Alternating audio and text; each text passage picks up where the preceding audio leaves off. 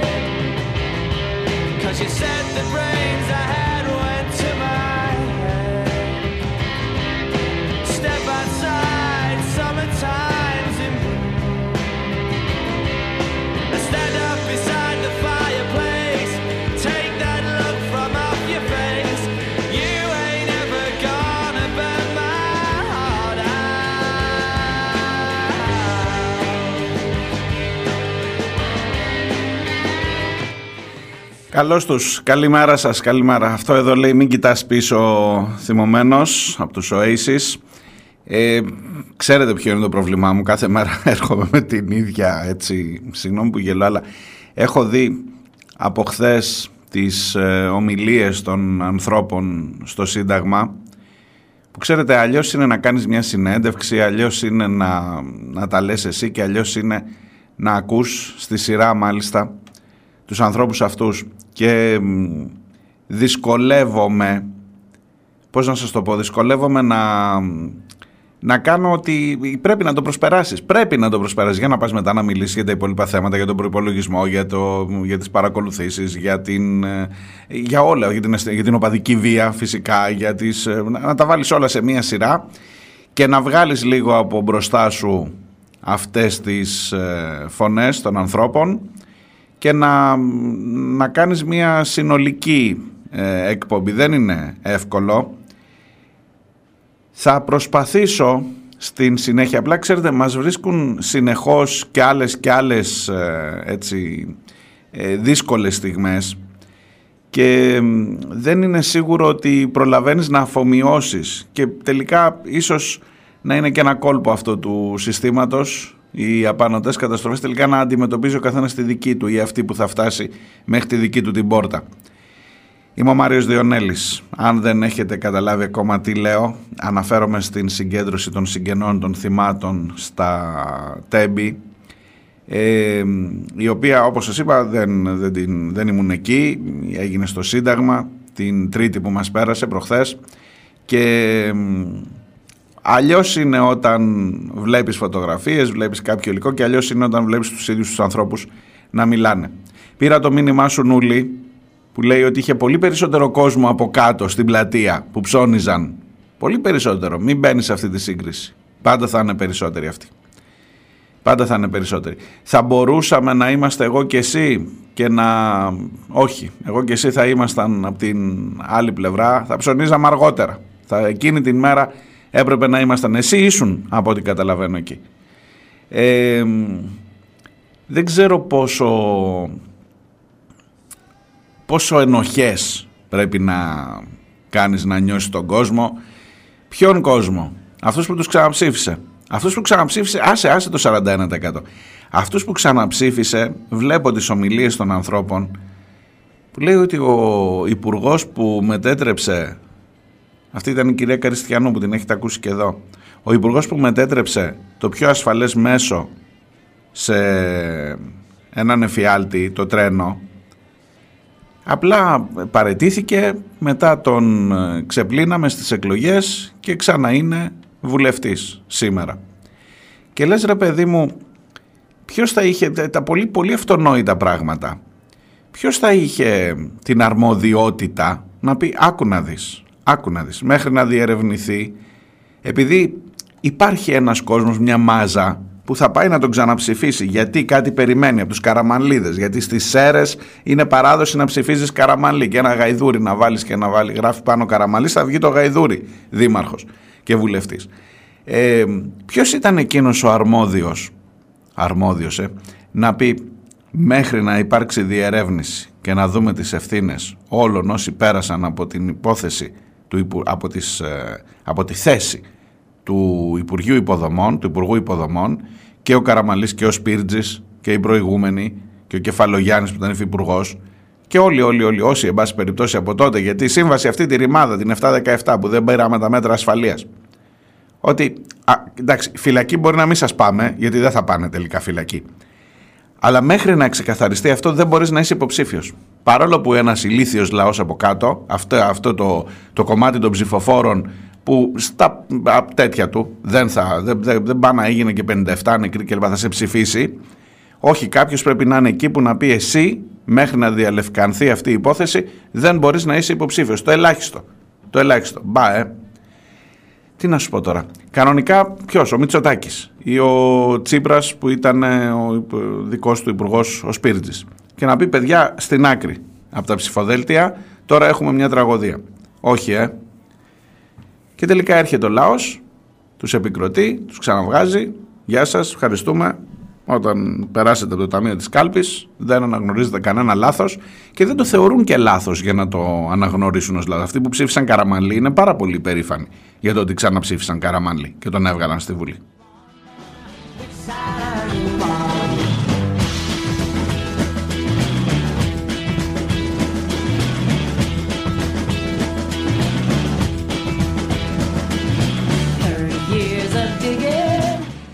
Τέλος πάντων, έρχομαι με αυτό γιατί είδα χθες το βράδυ τις ε, ομιλίες ε, και πραγματικά, ναι, θα μου πεις μεγάλη κουβέντα θα πεις τώρα. Πού να δεις ο ύπνος αυτών των ανθρώπων. Αλλά δεν κοιμάμαι καλά με αυτό. Αν κοιμούν, να ανησυχείς, κοιμούνται μια χαρά. Αυτοί που είναι υπεύθυνοι, μια χαρά σαν τα πουλάκια. Και λέγανε οι άνθρωποι εκεί ότι στο δικό τους το τραπέζι τώρα τις γιορτές θα είναι εκεί τα παιδιά τους θα είναι εκεί δίπλα τους. Στο δικό μας θα λείπουν μία, δύο, τρεις καρέκλες σε μια οικογένεια. Ε, ναι, αυτό, αυτό.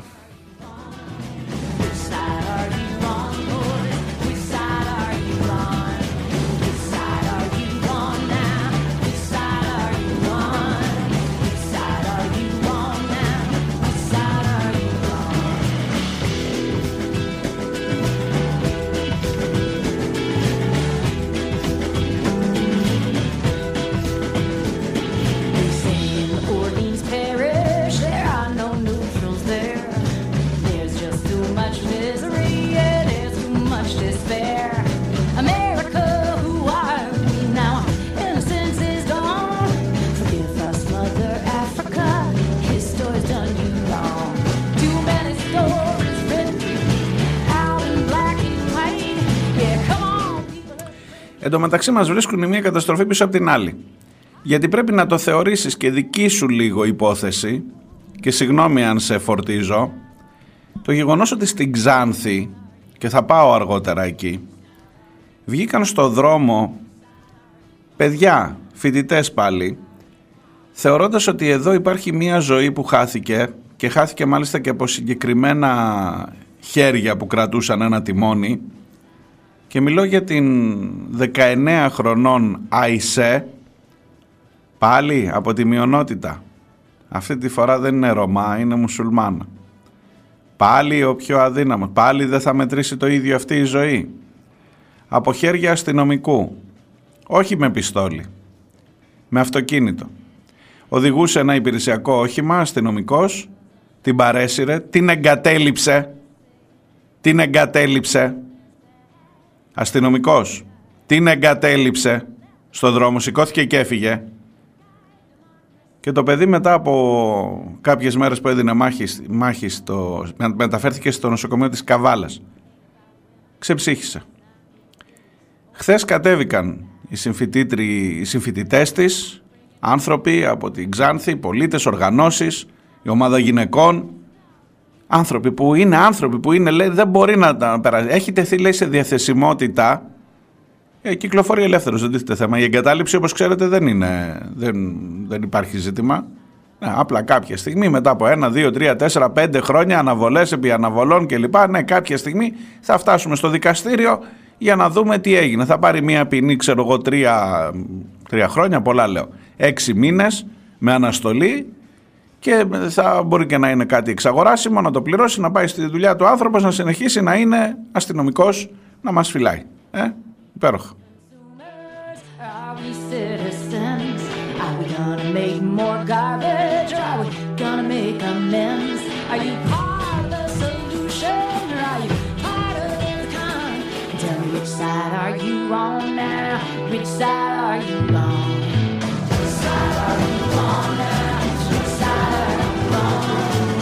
Sorry, wrong.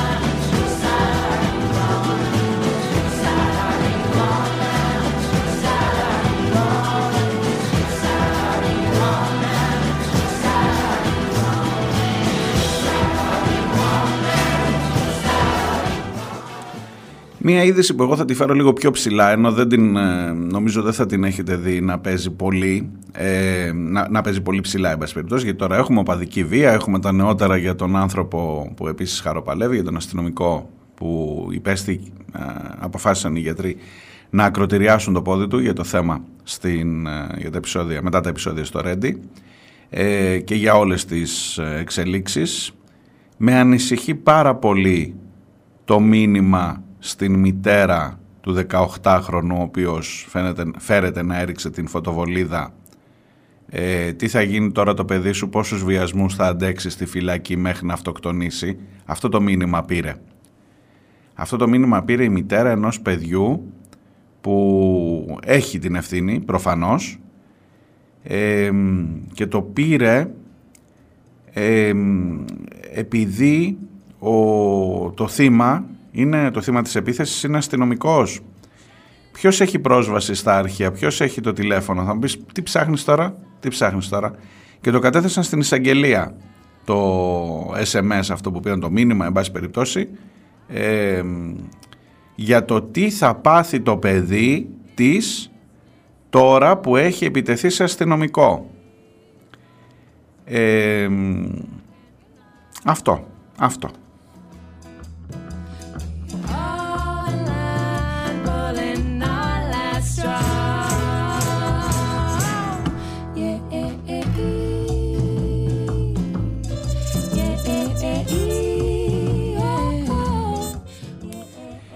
Ε, η δυσούλα εκείνη που σας έλεγα δεν, δεν είναι αυτή, ε, παρένθεση έκανα, είναι ότι έχουμε πολύ σοβαρό πρόβλημα στα νοσοκομεία. Σήμερα στις 11 το πρωί στον Άγιο Νικόλαο στο Λασίθι υπάρχει όπως, σας, όπως γίνεται πια, έτσι αντιδρά ο κόσμος και πολύ καλά κάνει, δεν έχει άλλο τρόπο.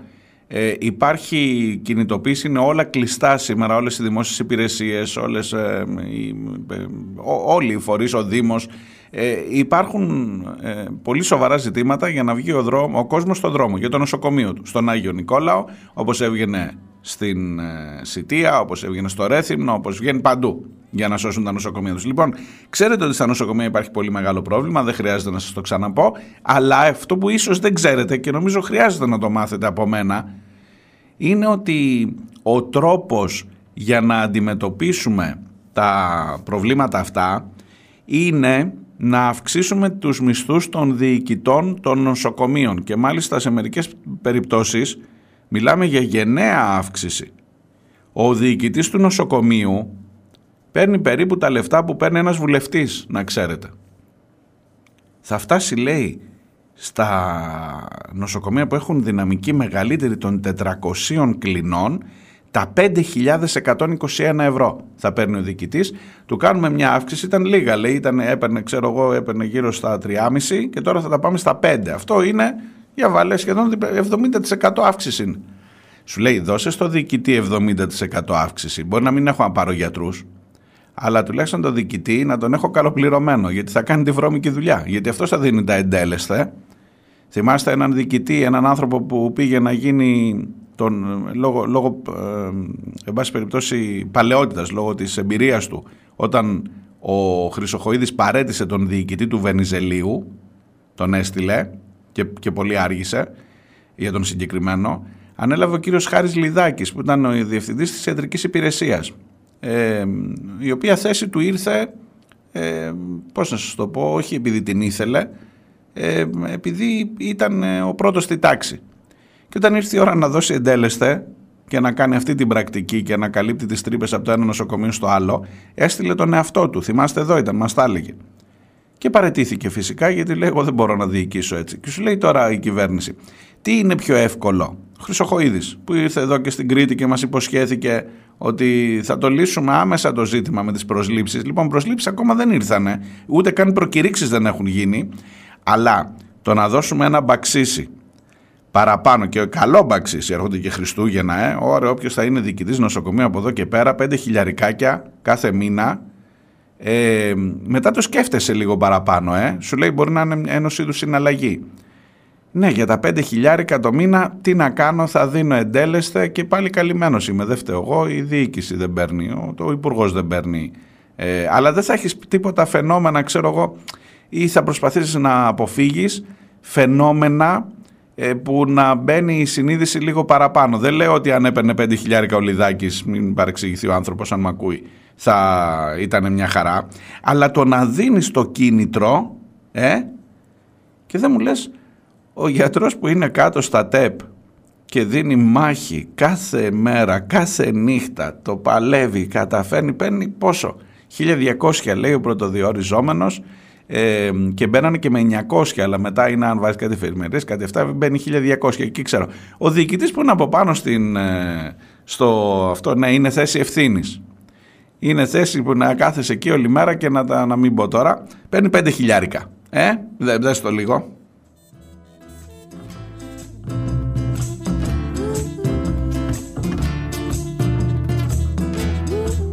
Άμα προλάβουμε μετά μπορώ να σας διαβάσω αναλυτικά τις αποδοχές έτσι να ξέρετε, να συγκρίνετε με την δική σας τη δουλειά και με το δικό σας το μισθό και με την ε, δική σας κυρίως ε, ανάγκη όταν βρεθείς στην πόρτα του νοσοκομείου για να κρίνεις ρε παιδί μου, να ξέρεις όταν θα είσαι εκεί, να ξέρεις ότι το γιατρουδάκι που είναι εκεί και παλεύει παίρνει 1200 και ο άλλος που είναι δύο ορόφους παραπάνω και διοικεί παίρνει 5 χιλιάρικα. Ε, ε, έχει το υπόψη σου. Αν τέλος πάντων κάποια στιγμή τα πράγματα πάνε στραβά και χρειάζεται να διαμαρτυρηθείς να ξέρεις ποιος να διαμαρτυρηθείς και αναλόγως ε, με τα λεφτά που παίρνει ο καθένας. Τι λες;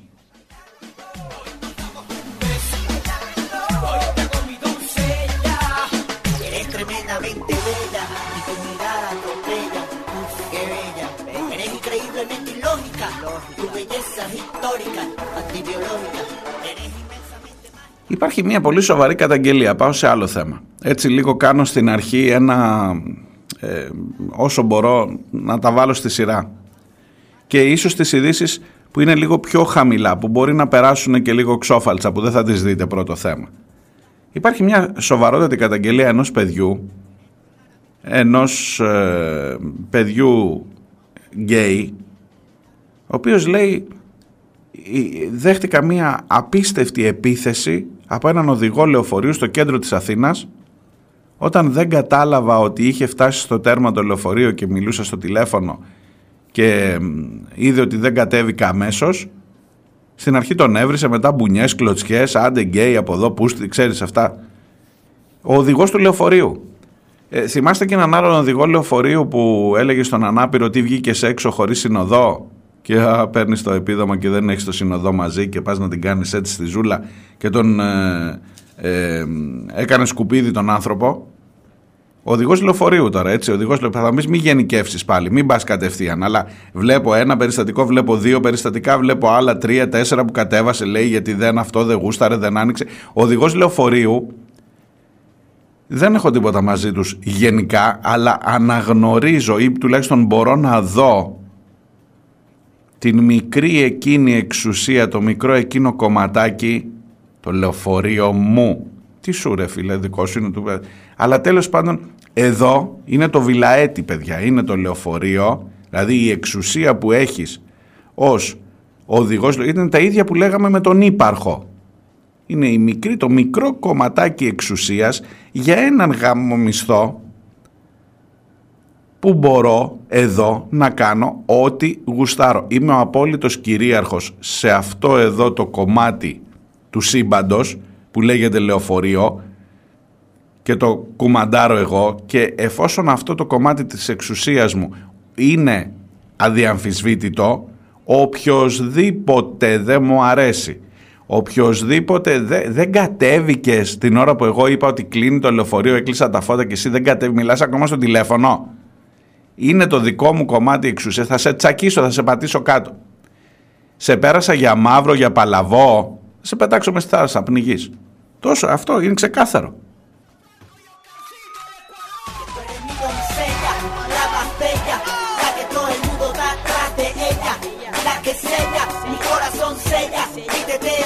sentirme la entrega del capítulo.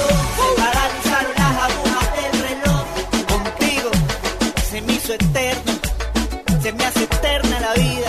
Mi doncella, eres mi princesa, eres tierna, eres dulce. Dando cátedra de cómo se dicen cosas tiernas al oído de las féminas. Los que con sus melodías te enamoran y los que hacen que te amarren los zapatos para que bailes pegado. Oye, no se coronen, que aún siguen. Ο χθεσινός απολογισμός στην Παλαιστίνη λέει 18.608 ε, και πάντα τα μαθαίνετε, τα μαθαίνουμε όλοι αυτά τα νούμερα με ένα 24ωρο καθυστέρηση από το Υπουργείο Υγείας της ε, Γάζας. Υπουργείο Υγείας, τέλος πάντων να πω ό,τι κομμάτι έχει μείνει να εκπροσωπεί το, το, το χώρο της υγείας, δεν ξέρω. Ε, φαίνεται να υπάρχουν κάποια σύννεφα, κρατήστε το αυτό, και μάλλον έχει να κάνει και με τις εκλογές στις Ηνωμένες Πολιτείες που η πίεση και έτσι αλλάζει ο κόσμος δυστυχώς δεν υπάρχει άλλος τρόπος η πίεση που αρχίζει να δέχεται η κυβέρνηση Biden για την σφαγή μετά τους 18.000 δεν ξέρω πόσους μετά τις 20.000 θα είναι λίγο περισσότεροι έχουν αρχίσει κάποια συνεφάκια ανάμεσα στον Biden και στον Νετανιάχου ο Biden είπε ότι σιγά σιγά χάνεται την υποστήριξη του κόσμου, είπε στον Νετανιάχου. Σιγά σιγά, ε, έχετε ακόμα λίγο περιθώριο. Ξέρω εγώ μετά τις 20.000 μπορεί να είναι χειρότερα τα πράγματα. Και ο Νετανιάχου απαντώντας, ε, αν έχεις το Θεό σου. Δεν έχει δηλαδή, αλλά τέλος πάντων. Ε, είπε ναι, αλλά και εσείς μην μας μιλάτε και εσείς ρίξατε στο, στη Χειροσύμα και στο Ναγκασάκι ατομικές βόμβες. Ναι, μα την Παναγία σας το λέω. Ε, κάναν λέει τηλεφωνική επικοινωνία και του είπε τώρα τι να μας πεις και εσύ; Και εσείς σκοτώσατε αμάχους και στη Γερμανία την ισοπεδώσατε και εσείς σκοτώσατε αμάχους. Άρα μπορώ κι εγώ. Άντε τώρα. Και του κλείσε το τηλέφωνο, δεν ξέρω τι έγινε μετά.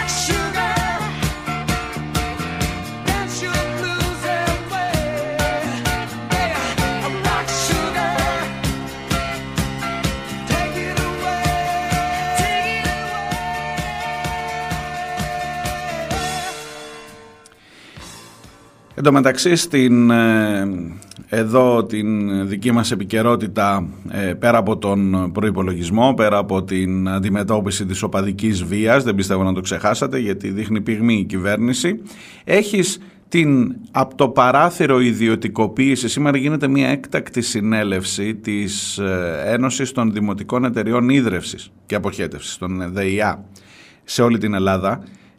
στην Αθήνα γίνεται αυτό ε, γίνεται η έκτακτη συνεδρίασή τους τονίζοντας ότι με συγκεκριμένες μεθοδεύσεις και με συγκεκριμένο νόμο η κυβέρνηση φέρνει έστω και από την πίσω πόρτα το θέμα εκείνο με το, με το νερό, με την ιδιωτικοποίηση, αν θυμάστε που είχε πει ο Μητσοτάκης κάποια στιγμή όταν είδε τις αντιδράσεις ότι δεν υπάρχει περίπτωση ότι τώρα ξανάρχεται και το φέρνει με πιο πονηρό τρόπο και ότι πάλι το βασικό αγαθό, το νεράκι, το νεράκι δεν θα είναι δημόσιο στο εξής και θα έχει και επί αυτού εξελίξεις στο επόμενο διάστημα και αντιδράσεις στους ε, δήμους και σε όλες τις περιοχές που ε, η τοπική αυτοδιοίκηση διαχειρίζεται το νερό που πίνουμε. Ε, διάλειμμα μικρό, έρχομαι σε λίγο.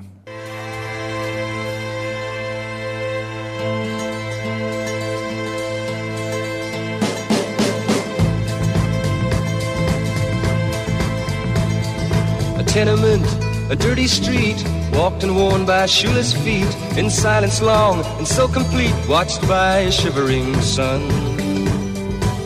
Old eyes in a small child's face, watching as the shadows race through walls and cracks and leave no trace, and daylight's brightness shine.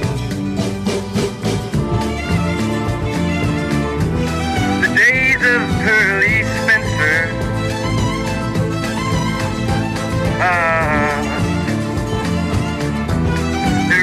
is almost run.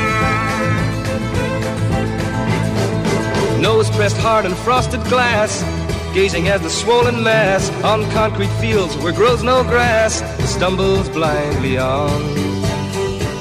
Iron trees smother the air, but withering they stand and stare through eyes that neither know nor care where the grass is gone.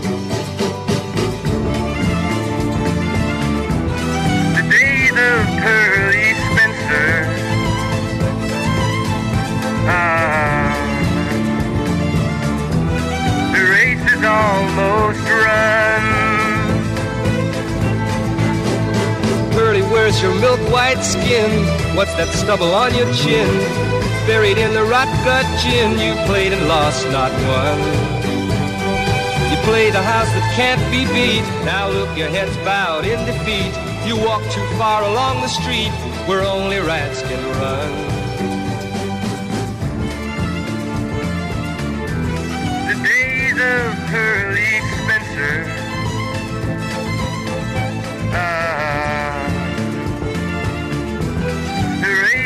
Almost run.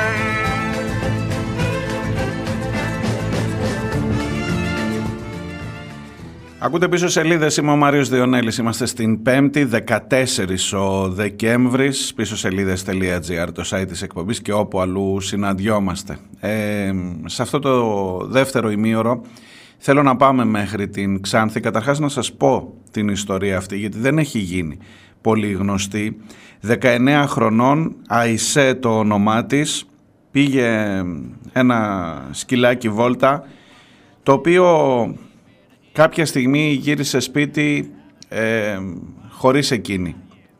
Και θορυβήθηκαν οι δικοί της. Μιλάμε για την ε, Ξάνθη.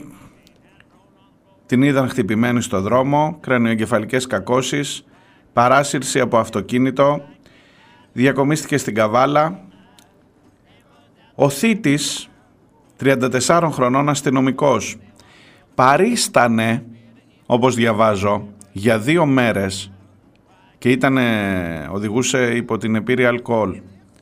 Παρί, εκτός όλων των άλλων, παρίστανε για δύο μέρες τον αυτόπτη μάρτυρα του περιστατικού. Και έδινε καταθέσεις, ρε παιδιά. Προσπάθησε να κρύψει τα ίχνη του, υπέπεσε σε αντιφάσεις, κατάλαβαν κάποια στιγμή ότι είναι αυτός που την χτύπησε, την εγκατέλειψε; Και όχι μόνο αυτό, αλλά ακολούθησε και αυτή τη συμπεριφορά. Αστυνομικός, αστυνομικός, όχι ένας οποιοδήποτε πολίτης, ένας πολίτης που υποτίθεται, τι να, τι να σας πω τώρα, τα αυτονόητα. Λοιπόν, ε, έχει τεθεί σε διαθεσιμότητα. Σου φτάνει αυτό, κυκλοφορεί ελεύθερος όμως.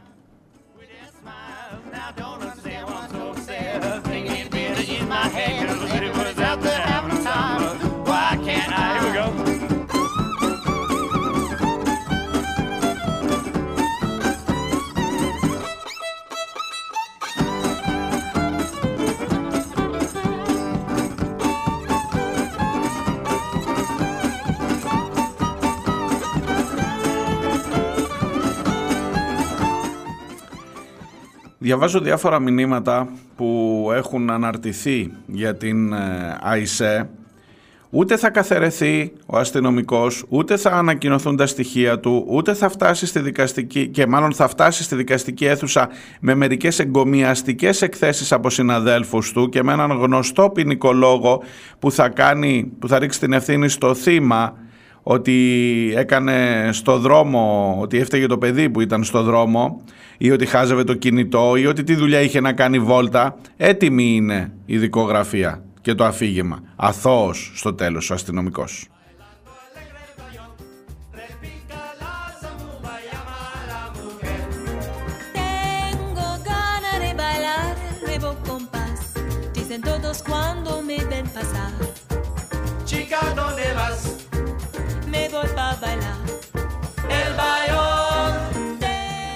Και εδώ υπάρχουν πάρα πολλά ζητήματα, πάρα πολλά ζητήματα και για την εγκατάλειψη και για το γεγονός ότι στην Ξάνθη δεν είχε κρεβάτι μεθ και έπρεπε να πηγαίνει από νομό σε νομό και τελικά να χάσει τη ζωή της ε, και για την ιδιότητα φυσικά του θήτη και για την ιδιότητα του θήτη.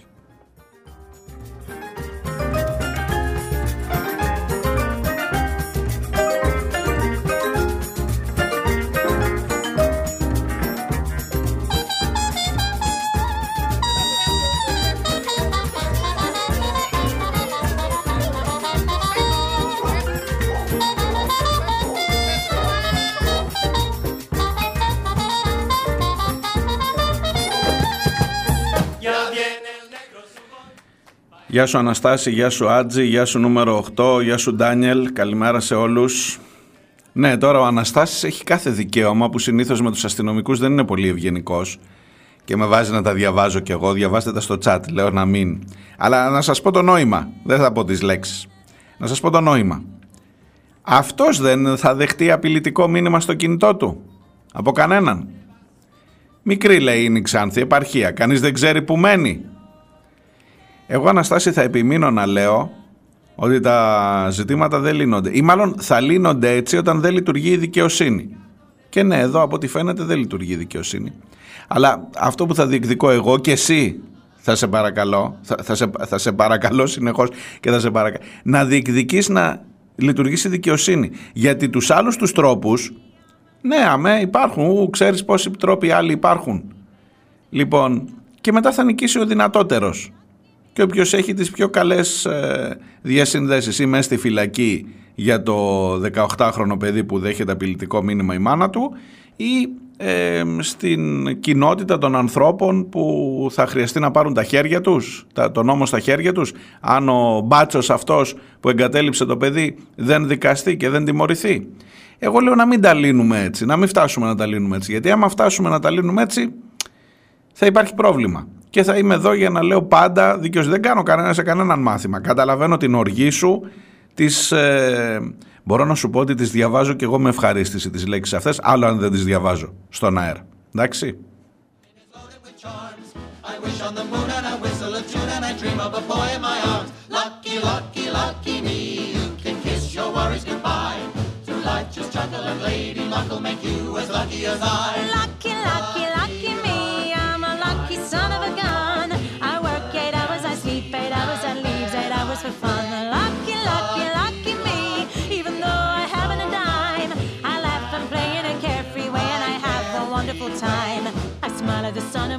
daylight is done, every evening is loaded with charms. I wish on the moon, and I whistle a tune, and I dream of a boy in my arms. Lucky, lucky, lucky me. You can kiss your worries goodbye. Through life, just chuckle and lady luck will make you as lucky as I.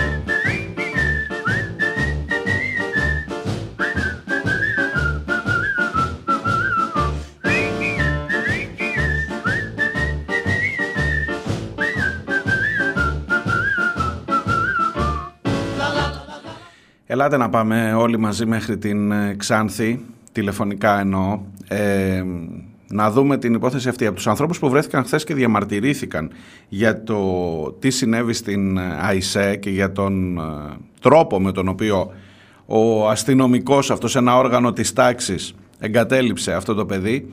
Ε, από τους ανθρώπους που διαμαρτυρήθηκαν ήταν οι φοιτητές στην Ξάνθη. Στην τηλεφωνική γραμμή είναι η Νάσια Κοντίδου, είναι η πρόεδρος του Συλλόγου Οικότροφων Φοιτητών της Ξάνθης και ήταν φυσικά στην συγκέντρωση και ήταν από εκείνους που κάλεσαν στη συγκέντρωση αυτή για την ΑΙΣΕ. Καλημέρα, ευχαριστώ πολύ που είστε μαζί μου. Καλημέρα, καλημέρα σε εσάς και τους ακροατές σας.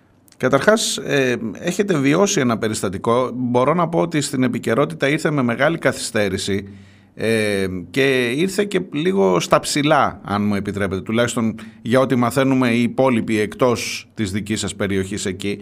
Ε, να πάμε λίγο πίσω. Τι έγινε ακριβώς, τι, τι στοιχεία έχετε μέχρι αυτή τη στιγμή; Ε, ναι, κοιτάξτε, ε, τώρα συγκεκριμένα στοιχεία για το τι έχει γίνει με σιγουριά δεν μπορούμε να, να έχουμε. Αυτά που ε, γνωρίσουμε που είναι και δημοσιεύματα με βάση και τα τοπικά μέσα ενημέρωσης, ε, είναι πως ε, το απόγευμα της ε, 6ης Δεκτε- Δεκέμβρη ένα αυτοκίνητο αστυνομικού ε, παρέσυρε και άφησε σοβαρά τραυματισμένη την ε, 19χρονη. Ναι.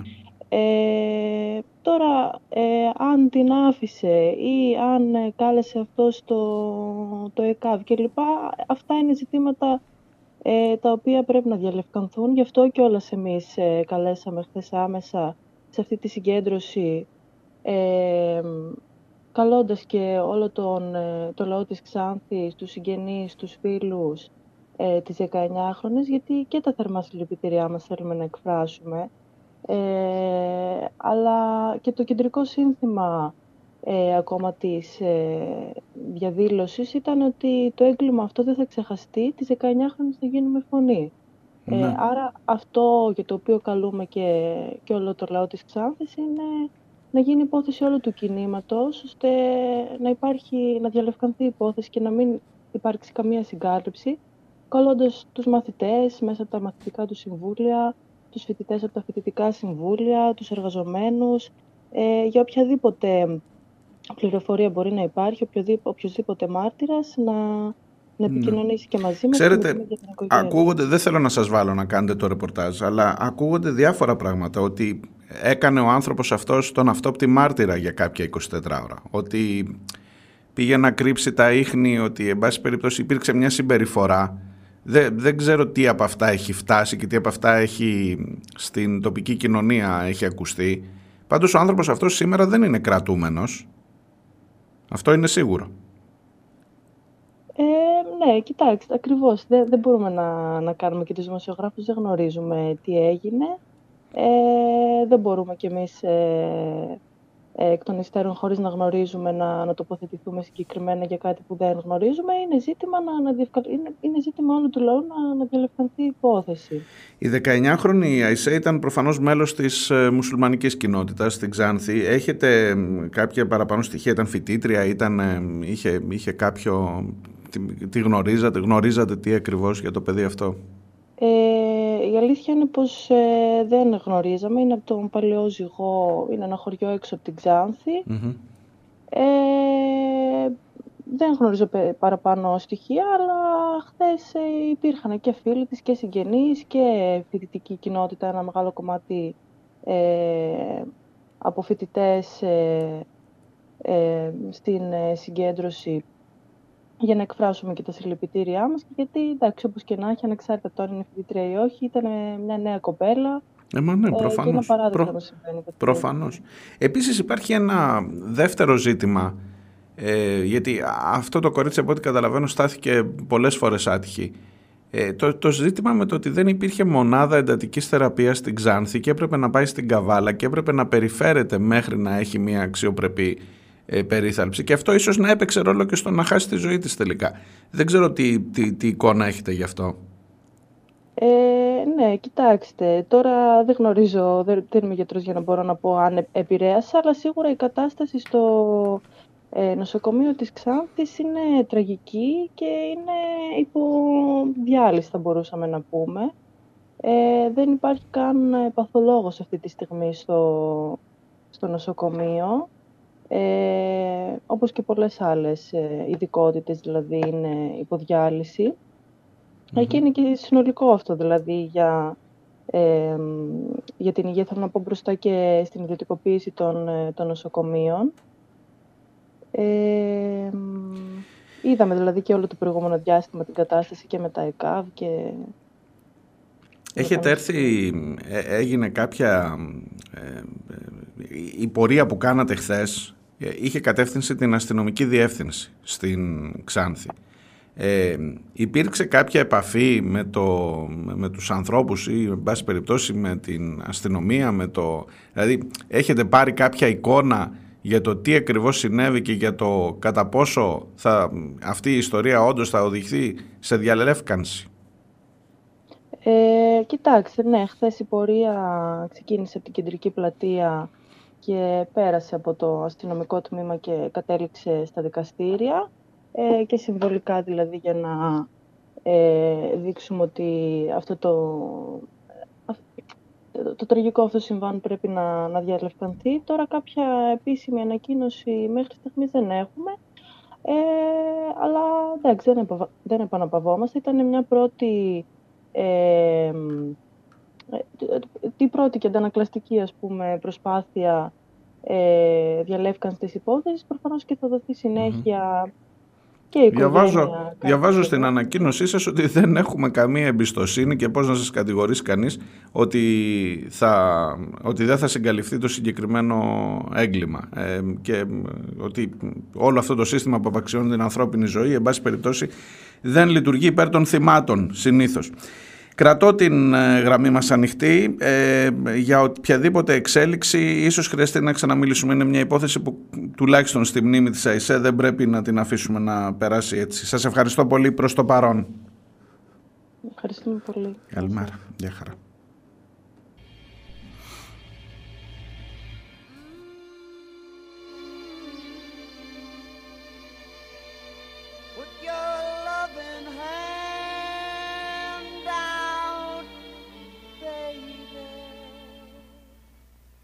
I'm begging.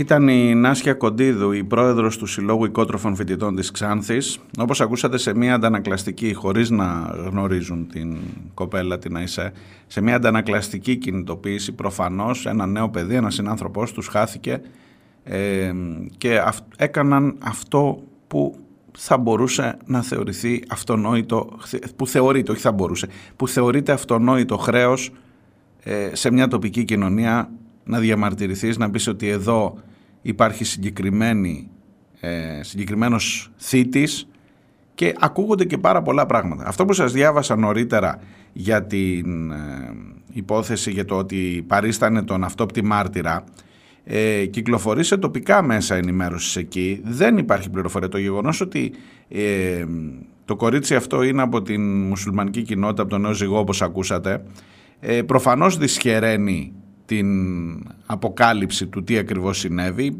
Προφανώς αν δεν υπήρχε άλλος αυτόπτης μάρτυρας εκεί ε, δύσκολα θα αποκαλυφθούν τα πράγματα. Ε, και επίσης έχεις και μία τρομερή υποψία και μάρτης μου δεν ξέρω ο Θεός, ο Αλάχ, ότι, ότι το γεγονός ότι το θύμα είναι από τη μουσουλμανική κοινότητα διευκολύνει τη στάση και την θέση του θήτη. Και μακάρι να κάνω λάθος.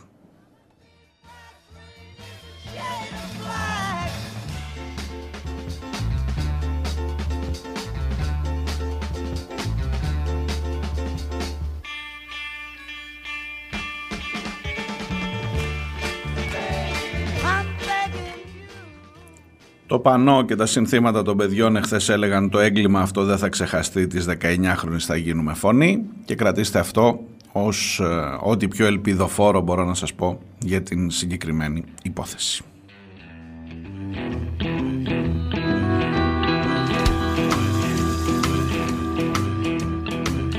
When you came in, the air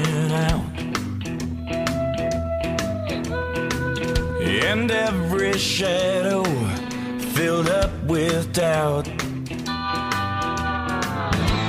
I don't know who you think you are, but before the night is through, I want to do bad things with you.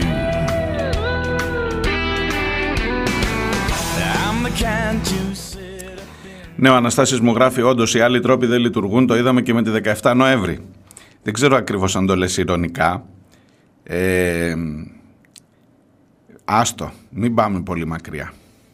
Θα αναγκαστώ να... Μη, μη μου, μη μου τραβάς τη γλώσσα που λένε. Θα αναγκαστώ... Ε, θα πάω στον Βλάχο. Σε παρακολουθώ χρόνια μου λέει όταν άκουσα πρώτη φορά κάποιον δημοσιογράφο να εκφέρεται εναντίον της εκκλησίας. Εκεί μου έκανες κλικ. Ως όαση ηρεμίας οι μουσικές ανάμεσα στις συνεχείς τραγικές ειδήσεις. Δυστυχώς η κοινωνία που έχουμε στήσει είναι λάθος δομημένη. When you came in, the air went out. And all those shadows there filled up with doubt. I don't know who you think you are, but before tonight is through, I wanna do bad things with you. I wanna do real bad things with you.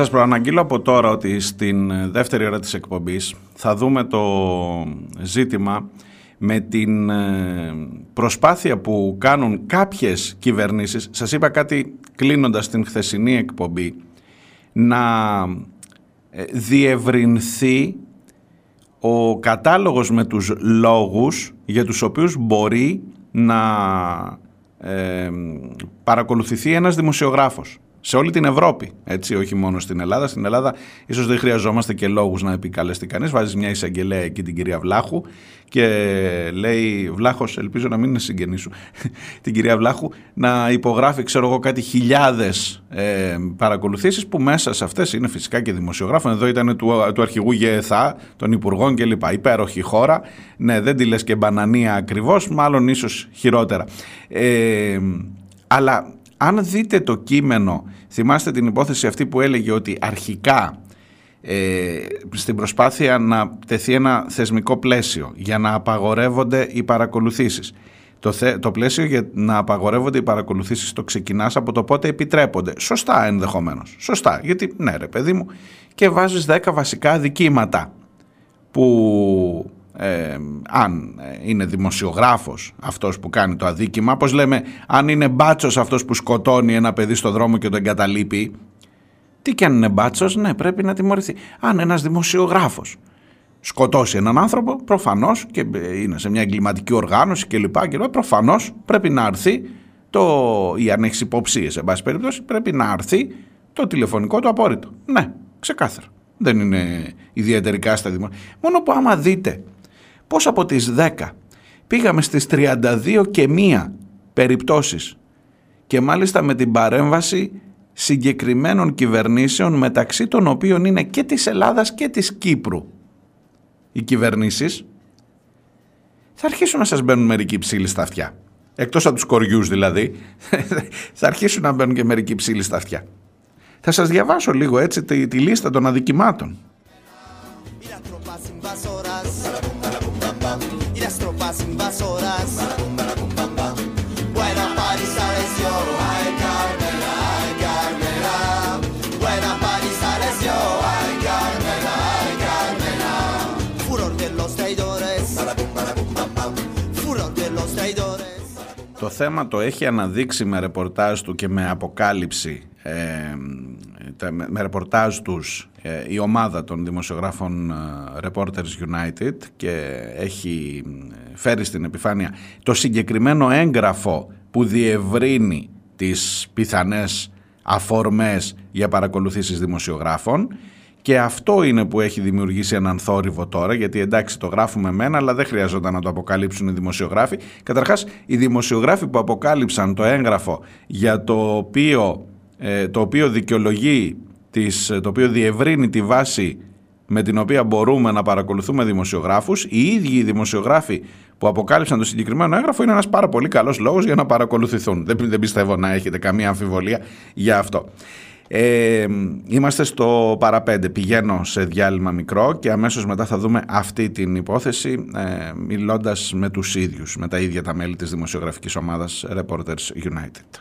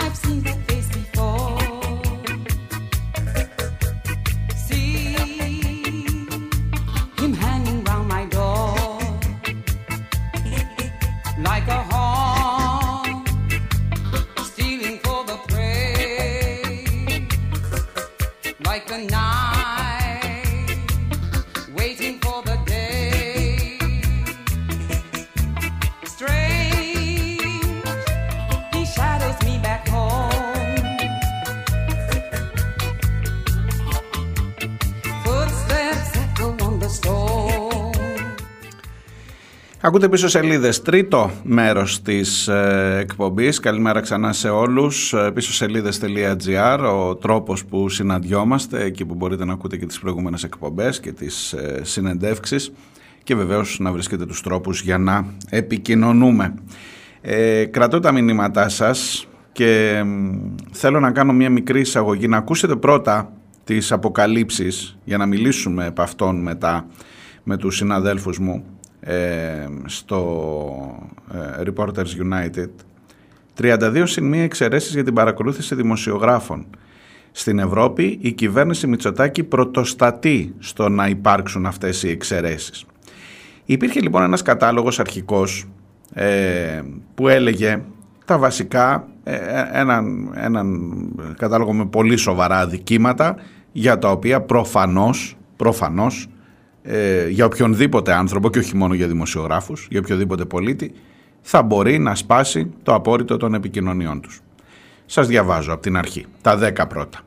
Συμμετοχής σε εγκληματική οργάνωση, τρομοκρατία, εμπορία ανθρώπων, σεξουαλική εκμετάλλευση παιδιών και παιδική πορνογραφία, παράνομη διακίνηση ναρ- ναρκωτικών και ψυχότροπων ουσιών, παράνομη διακίνηση όπλων, πυρομαχικών, εκρηκτικών υλών, διαφθορά, απάτη συμπεριλαμβανομένης της απάτης που θίγει τα οικονομικά συμφέροντα των ευρωπαϊκών κοινοτήτων κατά την έννοια της σύμβασης της 26 Ιουλίου του 1995 για τα οικονομικά συμφέροντα των ευρωπαϊκών κοινοτήτων. Εδώ αρχίζει να αρχίζουμε λίγο να νομιμοποίηση εσόδων από παράνομες δραστηριότητες, παραχάραξη νομισμάτων, συμπεριλαμβανομένου του ευρώ, μην τυχόν και το ξεχάσουμε, ηλεκτρονικό έγκλημα, περιβαλλοντικό έγκλημα που μπορεί να κάνουν δημοσιογράφοι, συγκεκριμένα και συμπεριλαμβανομένης της παράνομης εμπορίας απειλούμενων ζωικών ειδών και απελούμενων φυτικών ειδών και ποικιλιών. Όπως καταλαβαίνετε, αρχίζει να, να απλώνεται. Μετά έχει από κάτω διευκόλυνση της παράνομης εισόδου και διαμονής. Όπα, όπα, εδώ, εδώ, το ενδεχόμενο να υποστηρίζω τους μετανάστες που πας και τους, και, και τους βάζεις άδικα στη φυλακή και τους ονομάζεις διακινητές όπως έκανα τις προάλλες, λες να με πιάνει αυτό ρε εσείς. Διευκόλυνση της παράνομης εισόδου και διαμονής, ξέρεις αν το διαστήλεις αυτό πολύ, μπορεί να θεωρηθεί ότι με το να αναδεικνύει ότι γίνονται pushbacks σε αυτή τη χώρα. Ε, λες με το να πω, α, α, αρχίζει. Και μετά πηγαίνουμε παρακάτω. Ε, εμπόριο, ε, εμπόριο ανθρωπίνων οργάνων και ιστών. Ανα, απαγωγή, παράνομη στέρηση ελευθερίας και ομοιρίας, αν απαγάγω κανέναν. Ε, ρατσισμός και ξενοφοβία. Οργανωμένη ένοπλη ληστεία, απάτη, εκβιασμός, εμπορία πολιτιστικών αγαθών, συμπεριλαμβανομένων των αρχαιοτήτων και των έργων τέχνης. Ε, παραποίηση και πειρατεία προϊόντων. Πλαστογρα... Οπ, και αυτό μπορεί με τους δημοσιογράφους. Ναι. Πλαστογράφηση διοικητικών εγγράφων, πλαστογραφία μέσων πληρωμής, παράνομη διακίνηση ορμονικών ουσιών, παράνομη διακίνηση πυρηνικών ή ραδιενεργών υλικών. Άμα πετύχω κάνα δημοσιογράφο να, παρά... να διακινεί παράνομα πυρηνικά, Να ξέρετε ότι θα συνηγορήσω και εγώ, παιδιά, να του, α, να του έτσι, ακυρώσουμε το απόρριτο. Τον, επί- λαθρεμπόριο κλεμμένων επι, ε, οχημάτων, βιασμός, εμπρισμός, εγκλήματα που εμπίπτουν στην δικαιοδοσία του Διεθνούς Ποινικού Δικαστηρίου, παράνομη κατάσχεση αεροσκαφών και πλοίων. Κάτσε να δω τι μπορεί να, σε τι μπορεί ρε παιδί μου να με πιάσει. Παράνομη κατάσχεση αεροσκαφών και πλοίων. Οκ. Ε, ναι, δεν είχα σκοπό, αλλά μου βάζεις ιδέες. Τέλος πάντων, δολιοφθορά κλπ. Τέλος πάντων, είναι όλος ο ποινικός κώδικας μέσα. Δηλαδή, σε λίγο θα, θα μπορείς να πει, άμα- άμα παραβιάσεις κανένα κόκκινο, να κάνουμε άρση του απορρίτου, ρε παιδί μου, γιατί με τους δημοσιογράφους κάτι τα έχουμε πάρει στο κρανίο γενικά και δεν θέλουμε πολλά πολλά. Τι να σας πω, έχει εδώ τι- σοβαρότατα αδικήματα, δεν λέω. Αλλά η διεύρυνση αυτή για την ε, αρχίζει να βάζει, ειδικά σε μερικά από αυτά που μπορείς να τα δεις διεσταλμένα ή που τα έχεις δει στο παρελθόν διεσταλμένα.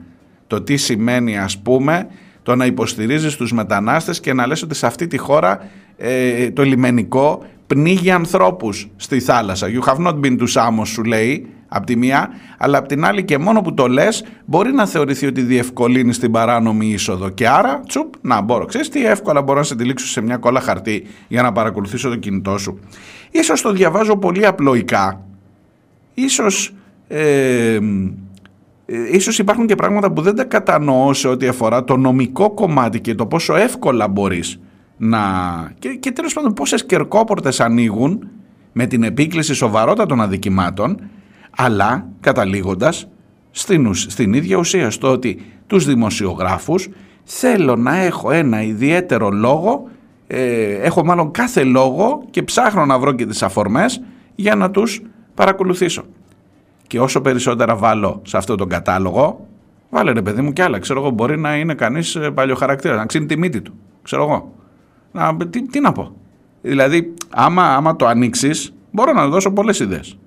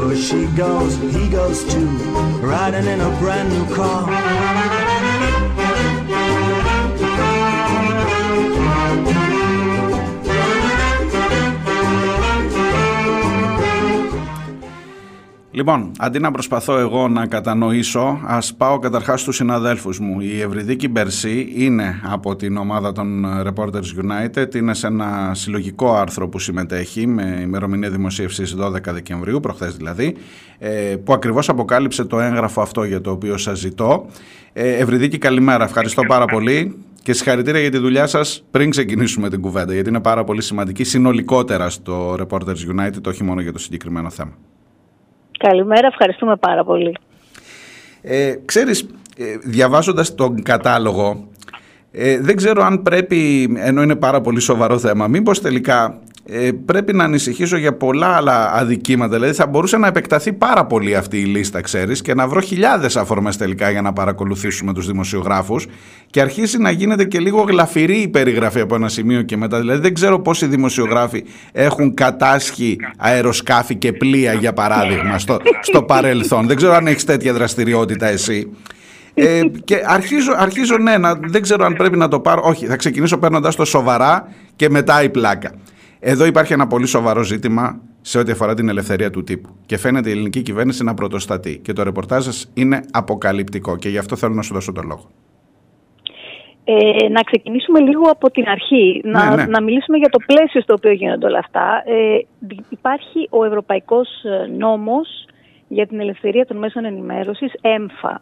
ε, λέγεται European Media Freedom Act, ο οποίος βρίσκεται υπό συζήτηση εδώ και ένα μισή χρόνο και είμαστε στα τελευταία στάδια πλέον του, της οριστικοποίησης του, του κειμένου. Ε, αύριο μάλιστα θα ληφθούν και κάποιες σημαντικές αποφάσεις ως προς το τελικό κείμενο.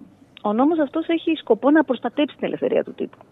Αυτή είναι, αυτό, είναι, αυτό είναι το, ε, αυτό, αυτή είναι η στόχευση. Ναι. Γιατί δεν, το Παραδείγματος βλέπουμε, χάρη- γιατί δεν το βλέπουμε Ναι, ούτε εγώ αυτό, ούτε γι' εσύ. αυτό, γι' αυτό έχει, πολύ, έχει πολύ ενδιαφέρον. Έχει πολύ ενδιαφέρον. Λέει, λοιπόν, είναι ένας νόμος ο οποίος λέει ότι πρέπει να προστατεύει την ελευθερία του τύπου, ότι πρέπει οι αποφάσεις για το τι θα δημοσιευθεί και τι όχι να λαμβάνονται ανεξάρτητα από εξωτερικές επιρροές, ότι πρέπει οι κυβερνήσεις να μην έχουν ε, επιρροή στις κρατικές ραδιοτηλεοράσεις ως προς τις, ε, ε, ως προς το τι παίζουν και τι δεν παίζουν.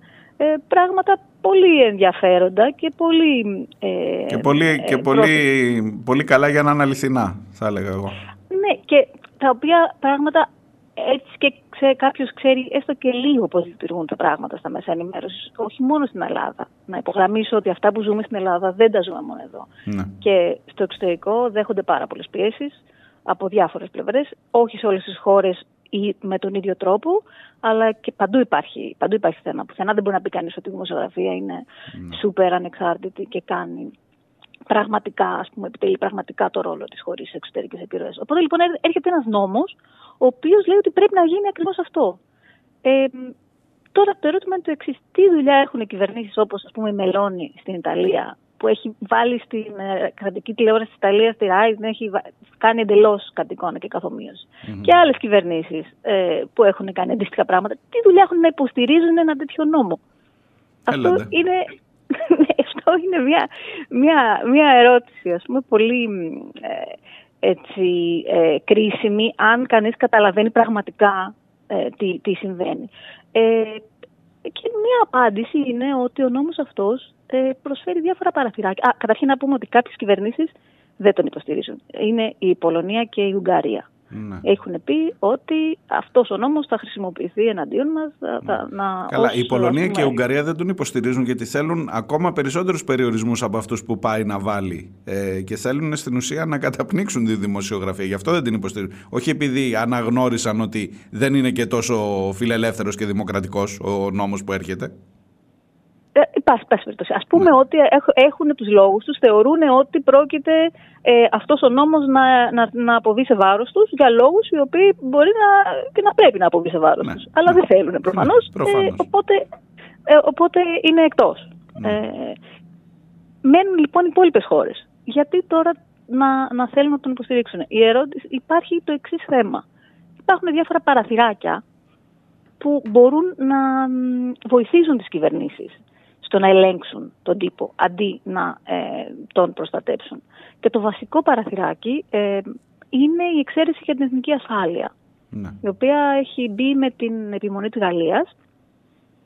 Τώρα, ας πούμε ότι η εθνική ασφάλεια είναι, να το πούμε αυτό, να, είναι, είναι προφανές αλλά ας το, ας το υπογραμμίσουμε, είναι ε, στη δικαιοδοσία των κρατών. Δηλαδή δεν έχει κανένα ρόλο η Ευρωπαϊκή Ένωση να ασχολείται με την εθνική ασφάλεια του κάθε κράτους. Ναι.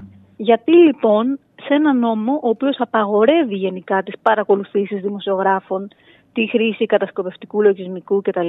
σε βάρος τους, γιατί αυτός ο ευρωπαϊκός νόμος να, έχει, ε, να λέει απαγορεύεται, απαγορεύεται εκτός αν θίγεται η εθνική ασφάλεια. Ναι, Εκεί προφανώς, προφανώς αφήνει αρκετά κενά και για το τι είναι και πώς ορίζεται η εθνική ασφάλεια σε κάθε χώρα. Διότι εγώ Ναι, καταλαβαίνω, δεν- βλέ- βλέπω και τα αδικήματα μέσα. Για παράδειγμα, ε, το να ε, διευκολύνεις την παράνομη είσοδο και διαμονή μεταναστών προφανώς στη χώρα. Είναι, έχει, σηκώνει πάρα πολύ κουβέντα τι σημαίνει διευκόλυνση. Το να λέμε οι δημοσιογράφοι, εγώ και εσύ, ότι σε αυτή τη χώρα γίνονται pushbacks και πνίγονται άνθρωποι από το λιμενικό, μήπως μπορεί να θεωρηθεί και διευκόλυνση. Λέω εγώ τώρα και μήπως βάζει και ζήτημα εθνικής ασφάλειας. Ε, α, ε, έχουμε και αυτό παράδειγμα ε, δημοσιογράφου συναδέλφου μας ο οποίος έχει παρακολουθηθεί με αυτό το σκεπτικό. Έτσι. Ακριβώς. Προ- Ο, Στά, ο Σταύρος Ε, ο Μαλιχούδης. Ακριβώς. Ε, σε- οπότε οπότε, ε, τώρα, τώρα εσύ μιλάς άλλη εξαίρεση τη μεγάλη που είναι ο κατάλογος Ναι. με τα 32 αδικήματα για τα οποία ε, μπορεί να επιτραπεί η παρακολούθηση δημοσιογράφων και η χρήση κατασκοπευτικού λογισμικού σε βάρος τους. Έτσι. Δεν μιλάμε απλά για την παρακολούθηση των συνομιλιών, μιλάμε για το να μπορεί οι κυβερνήσεις ανά πάσα στιγμή να ανοίξουν την κάμερα, να ανοίξουν το μικρόφωνο και να καταρρύπτουν ουσιαστικά το, τη βασική ε, λειτουργία τη- της δημοσιογραφίας που είναι μάλλον το, το, βα- το βασικό μ, ε, τρόπο με το οποίο γίνεται η δημοσιογραφία που είναι η μυστικότητα των πηγών που είναι ότι, προσ- ότι, ότι θέλεις να κάνεις ένα ρεπορτάζ, θέλει ένας άνθρωπος να σου μιλήσει και πρέπει να νιώθει μια σχετική ασφάλεια ότι θα μιλάει μόνο σε σένα και όχι ε, μ, και στις αρχές ασφαλείας της χώρας. Προφανώς. Αυτό είναι, είναι βασικό για, την, για το δημόσιο συμφέρον. Οπότε υπάρχει λοιπόν ένα θέμα στάθμισης. Μμμ. Γιατί ας πούμε τα συντάγματα ε, αναγνωρίζουν απολύτως την έννοια της εθνικής ασφάλειας, αλλά υπάρχει και μια στάθμιση και με άλλα αγαθά. Η ελευθερία του τύπου, η προστασία του δημοσίου συμφέροντος είναι και αυτά αγαθά τα οποία, τα οποία προστατεύονται. Και εν Αν, πάση λοιπόν, περιπτώσει, Ευρυδίκη, μιλάμε σε μια χώρα για εθνική ασφάλεια. Που για λόγους εθνικής ασφαλεία, το διαβάζω και στο ρεπορτάζ σας, για λόγους εθνικής ασφαλείας το 2021 η κυρία Βασιλική Βλάχου υπέγραψε 15.475 διατάξεις παρακολούθησης πολιτών επικαλούμενοι σε όλες τις περιπτώσεις τους λόγους της εθνικής ασφάλειας. Σε αυτή τη χώρα συζητάμε για το τι εστί η εθνική ασφάλεια και πώς η εθνική ασφάλεια επιτρέπει την παρακολούθηση πολιτών και δημοσιογράφων.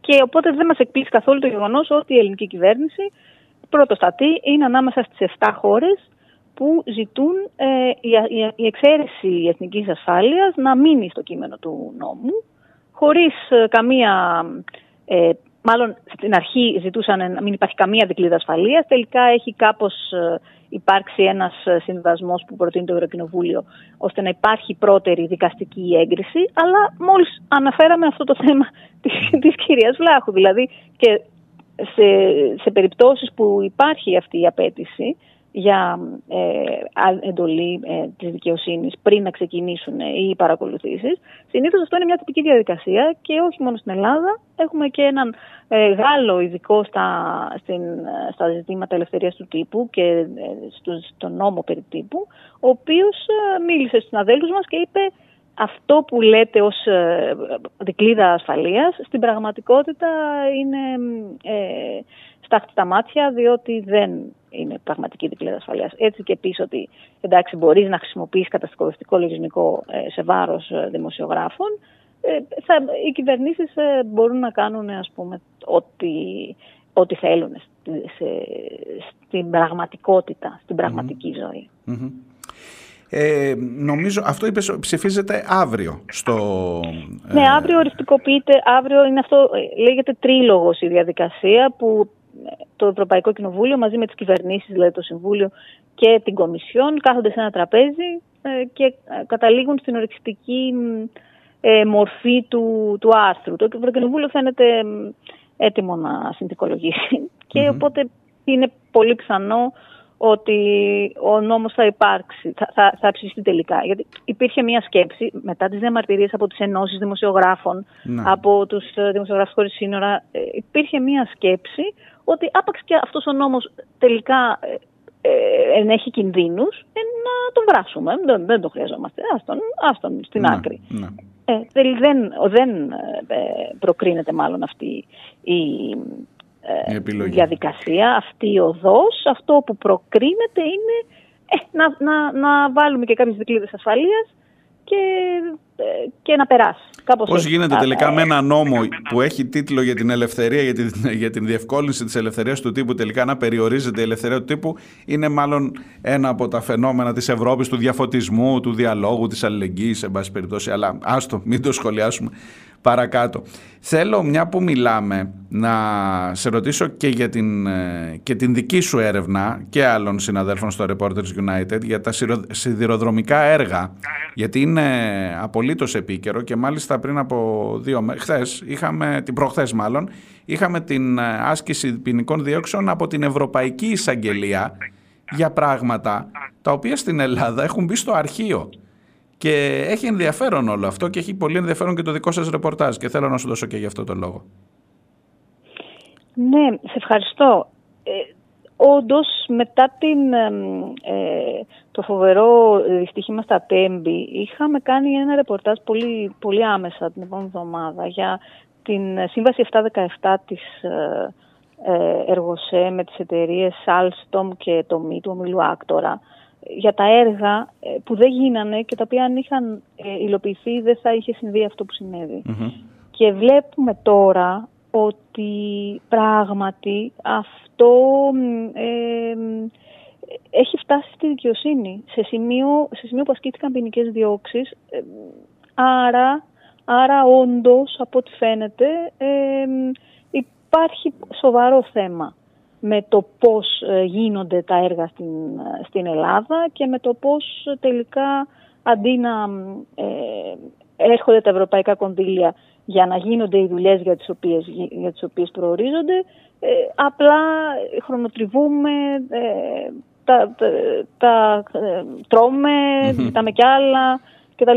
Και εντάξει, είναι, είναι, είναι, είναι τραγικό το γεγονός ότι ε, η Ευρωπαϊκή Εισαγγελία έχει κινηθεί γρηγορότερα από τις ελληνικές αρχές, οι οποίες δεν ξέρουμε καν αν θα κινηθούν και Ναι, πώς. δεν για ξέρει το κανένας συγκεκριμένο αν θέμα. θα ασκηθούν διώξεις γι' αυτά. Ε, ειδικά για την σύμβαση 717, ειδικά μετά τις αναγγελίες, τις εξαγγελίες του Πρωθυπουργού ότι θα προχωρήσει τελικά.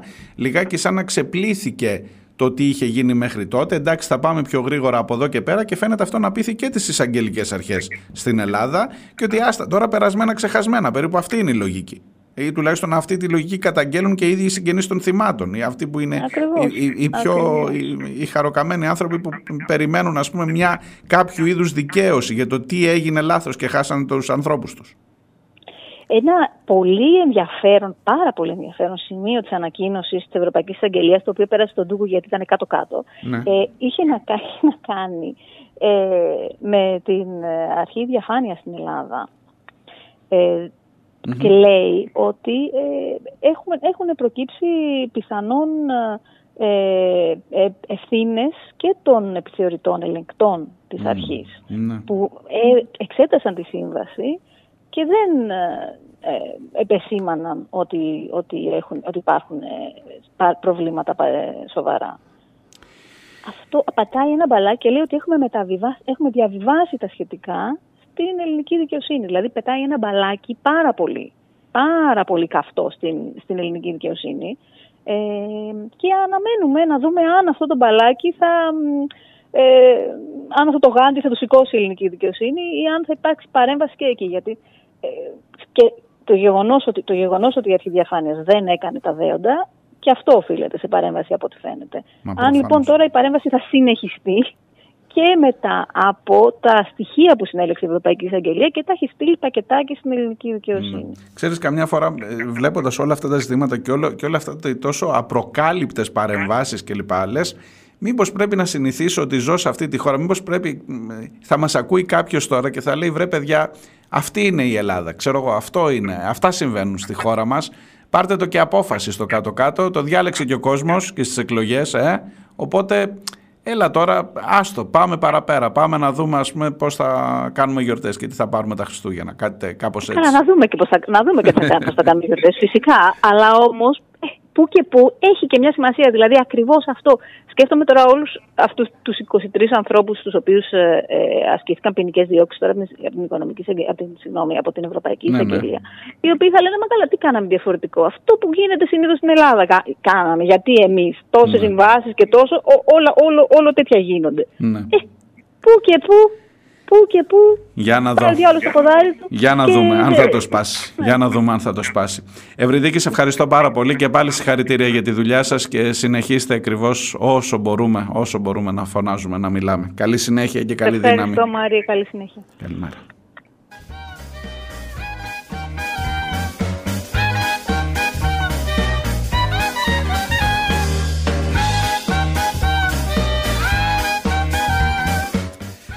Ήταν η Ευρυδίκη Μπερσή, συνάδελφός μου, δημοσιογράφος από το Reporters United. Ε, διάλειμμα και όταν γυρίσω θέλω να ακούσετε κι εσείς τον λόγο για τον οποίο δεν ε, πώς να σου πω, δεν μπορώ να κοιμηθώ εγώ καλά τα βράδια, μπορεί και να μην σας αφορά αυτό. Αλλά ίσως μια που η τελευταία κουβέντα θέλω να συνδέσω με, αυτό, με το τελευταίο κομμάτι, με, τις, ε, με την Ευρωπαϊκή Εισαγγελία, με τις διώξεις για τη Σύμβαση 717, με όσα έγιναν στο τρένο, με όλα αυτά τα παράλογα που τελικά όταν μαζεύονται πολλά παράλογα και ίσως αυτό να είναι ένα σχέδιο, σε κάνουν να τα νιώθεις και λίγο αυτονόητα, ότι έλα μωρέ στην Ελλάδα ποιος θα τιμωρηθεί. Θέλω να ακούσετε τους συγγενείς των ανθρώπων αυτών που μίλησαν στο Σύνταγμα. Μόλις γυρίσω.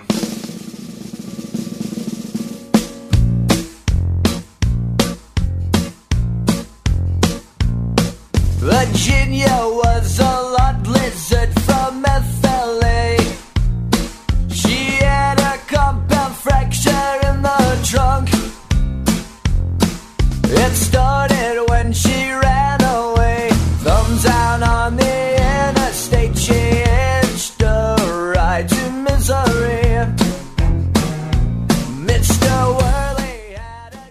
Εδώ είμαστε τελευταίο ημίωρο. Ε, Αναστάση, πώς λεγόταν το τραγούδι στο ενδιάμεσο; Ε, Until the day you die, Abney Park. Αν σε βοηθώ, αν, φαντα- αν κατάλαβα καλά για ποιο λες, για αυτό που παίζει στο διάλειμμα. Ε, μου έχει ζητήσει ο Αντώνης από την αρχαία Ολυμπία, με έχει παρακαλέσει και δεν χρειαζόμουν και πάρα πολύ παρότρινση, να ακούσουμε και από εδώ το ηχητικό με τις τοποθετήσεις, ένα, μία μίξη τουλάχιστον, γιατί κράτησαν αρκετή ώρα, ε, ένα δεκάλεπτο περίπου, με τις τοποθετήσεις, με τις τοποθετήσεις τώρα, με την κατάθεση πόνου αυτών των ανθρώπων στην συγκέντρωση στο Σύνταγμα. Το έπαιξαν τα παιδιά στην Ελληνοφρένεια, ο Θήμιος με τον Αποστόλη και νομίζω ναι Αντώνη ότι πρέπει να είναι. Έχεις δίκιο ότι πρέπει να είναι και στις πίσω σελίδες, πρέπει να είναι οπουδήποτε όσο μπορούμε πιο δυνατά, πιο πλατιά, πιο μακριά να φτάσει η δική τους η φωνή.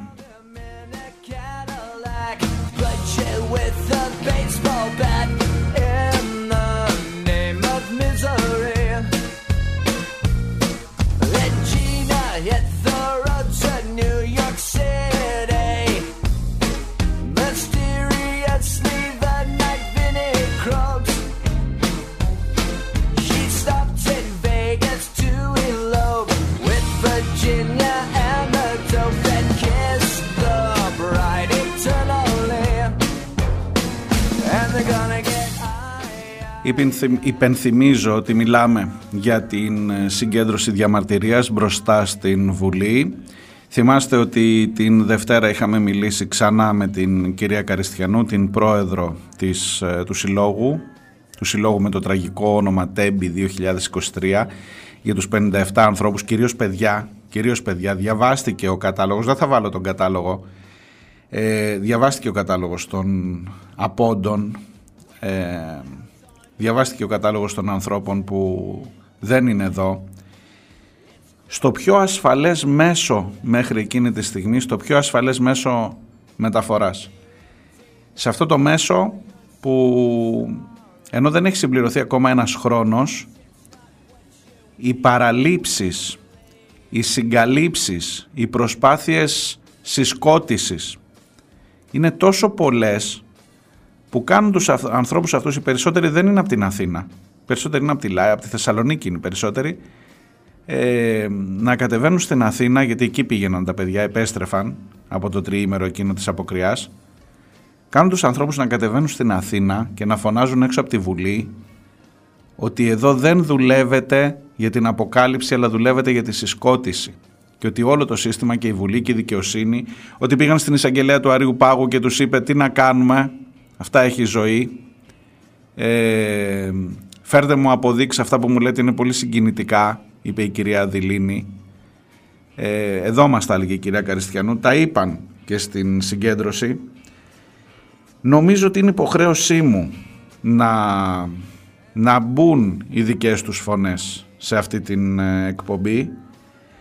Και από εκεί και πέρα κρατήστε λίγο, συνδέστε με την τελευταία μας συνομιλία με τη συνάδελφά μου την Ευρυδίκη για τις αποκαλύψεις που είχαν κάνει οι Reporters United από την επόμενη, τον επόμενο μήνα από το δυστύχημα και που ήρθαμε τώρα μετά από άλλους 8 μήνες ένας μήνας πέρασε να κάνουν τις αποκαλύψεις ήρθαν μετά από 8 μήνες η Ευρωπαϊκή Εισαγγελία να πει ότι παιδιά εδώ σε αυτή την περιβόητη σύμβαση 717 έχουν γίνει όργια. Όργια και υπάρχουν 23 κατηγορούμενοι μεταξύ αυτών και οι ε, υπεύθυνοι της αρχής διαφάνειας που φαίνεται να μην ε, ε, ε, έτσι δούλεψαν και πάρα πολύ για τη διαφάνεια για να το πω κομψά. Και στην ελληνική δικαιοσύνη το πράγμα πάει αργά. Η εισαγγελέας του Αριού Πάγου λέει τι να κάνω καταλαβαίνετε έτσι είναι αυτά. Έτσι είναι η ζωή. Έτσι είναι η ζωή. Η ζωή είναι έτσι αλλά είναι και έτσι όπως ακούστε. με τους 57 νεκρούς, νέους ως επιτοπλίστων ανθρώπους και πολλούς βαριά τραυματισμένους, διοργανώσαμε τη σημερινή συγκέντρωση απαιτώντας πρώτον, την πλήρη διερεύνηση του εγκλήματος από τις δικαστικές αρχές και από τη Βουλή. Την απόδοση δικαιοσύνης και την απόδοση ευθυνών για όλους τους υπεύθυνους, όσο ψηλά και αν βρίσκονται. Και την απρόσκοπτη απόδοση ευθυνών σε πολιτικά πρόσωπα, χωρίς την απαράδεκτη κάλυψη της πολιτικής ασυλίας για όσους ευθύνονται για την ασφάλεια της ανθρώπινης ζωής στις μετακινήσεις με βάση τις σύγχρονες ανάγκες για να μην επανειληφθεί ποτέ ξανά το έγκλημα των τεμπών. Στη σημερινή συγκέντρωσή μας λοιπόν παρευρίσκονται με αποφάσεις των διοικητικών τους συμβουλίων, ομοσπονδίες, εργατικά κέντρα και σωματεία της Αττικής.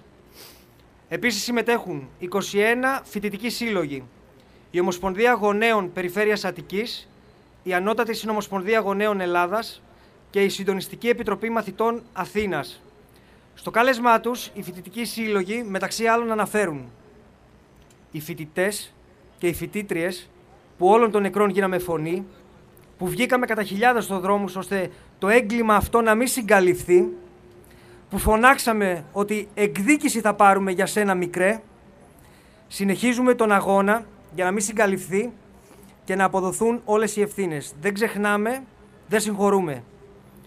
Είναι απαράδεκτο ότι εδώ και εννέα μήνες δεν έχει προχωρήσει η ανάλογη διαδικασία και έρευνα για το έγκλημα. Η οργή μας μεγαλώνει βλέποντας την προσπάθεια συγκάλυψης του εγκλήματος από την κυβέρνηση και τα κόμματα που υπηρέτησαν την πολιτική που οδήγησε στα τέμπη.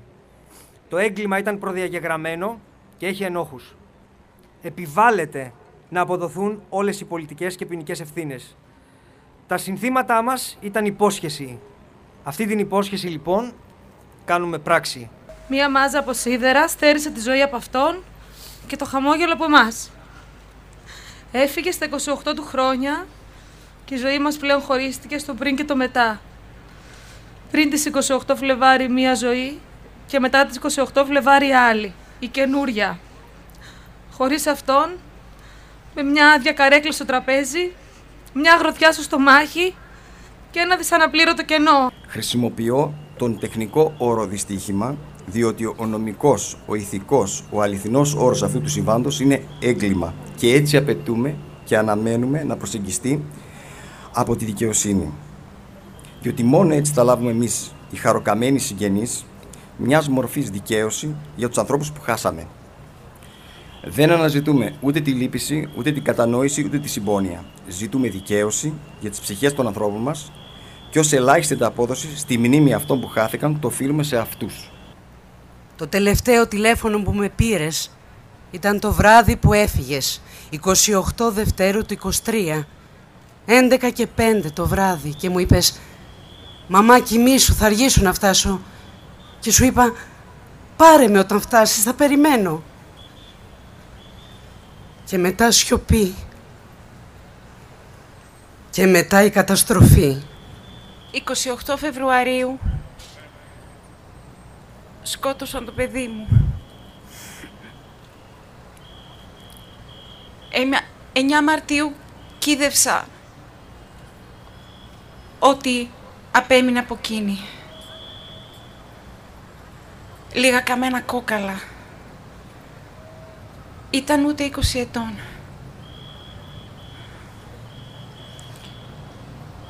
Κανείς γονιός, ποτέ. Καμιά μάνα να μην ζήσει αυτό το κακό. Τον πόνο, τον άσβεστο.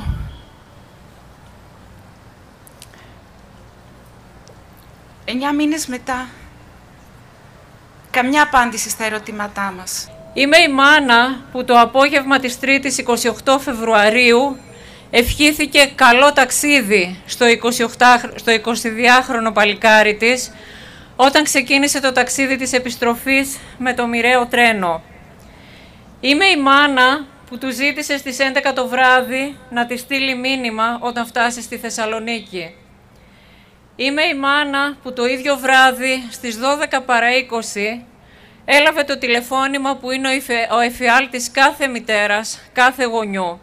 Κάποτε σε αυτό το τρένο καθίσαμε στις θέσεις 71 και 73 στο βαγόνι 3. Κάποτε σε αυτό το τρένο διαφωνήσαμε για το ποια θα πάρει τη θέση δίπλα στο παράθυρο. Κάποτε σε αυτό το τρένο μοιραστήκαμε ένα ζευγάρι ακουστικά, βλέποντας την αγαπημένη μας σειρά. Κάποτε σε αυτό το τρένο κοιτάζαμε το ηλιοβασίλεμα έξω από το παράθυρο και βγάζαμε φωτογραφίες. Εγώ μπορεί να έχω από θαύμα, από τύχη το παιδί μου. Όλα όμως τα παιδιά που έφυγαν ήταν και δικά μου. Δικά μας παιδιά, παιδιά όλων μας. Και δεν θα ησυχάσω ούτε θα σοφάσω μέχρι να, πληρώσω ως, να πληρώσουν όσοι είναι υπεύθυνοι γι' αυτό. Είμαι κοντά σας απόψε γιατί σκότωσαν το παιδί μου. Είμαι ο πατέρας της Αναστασίας Παπαγγελή, φοιτήτρια στο πρώτο έτος γεωπονικού του Αριστοτέλειου Πανεπιστημίου Θεσσαλονίκης. Ήταν μόλις 18 χρονών. Αλλά και για τους 57 ακόμα νέους ανθρώπους που έφυγαν άδικα εκείνο το βράδυ. Και για τους εκατοντάδες τραυματίες ψυχικά και σωματικά και για το Γεράσιμο που δίνει τη μάχη του στη Βοστόνη. Εκείνη τη νύχτα έγινε ένα φρικτό έγκλημα, μια στιγερή δολοφονία. Σε ένα κράτος δικαίου, οι δολοφόνοι πρέπει να τιμωρούνται. Δεν πρέπει να υποθάλπονται από το ίδιο το κράτος δικαίου. Στην εξυχνίαση ενός εγκλήματος δεν πρέπει να συντελούνται άλλα εγκλήματα από τις ίδιες αρχές της εξυχνίασης.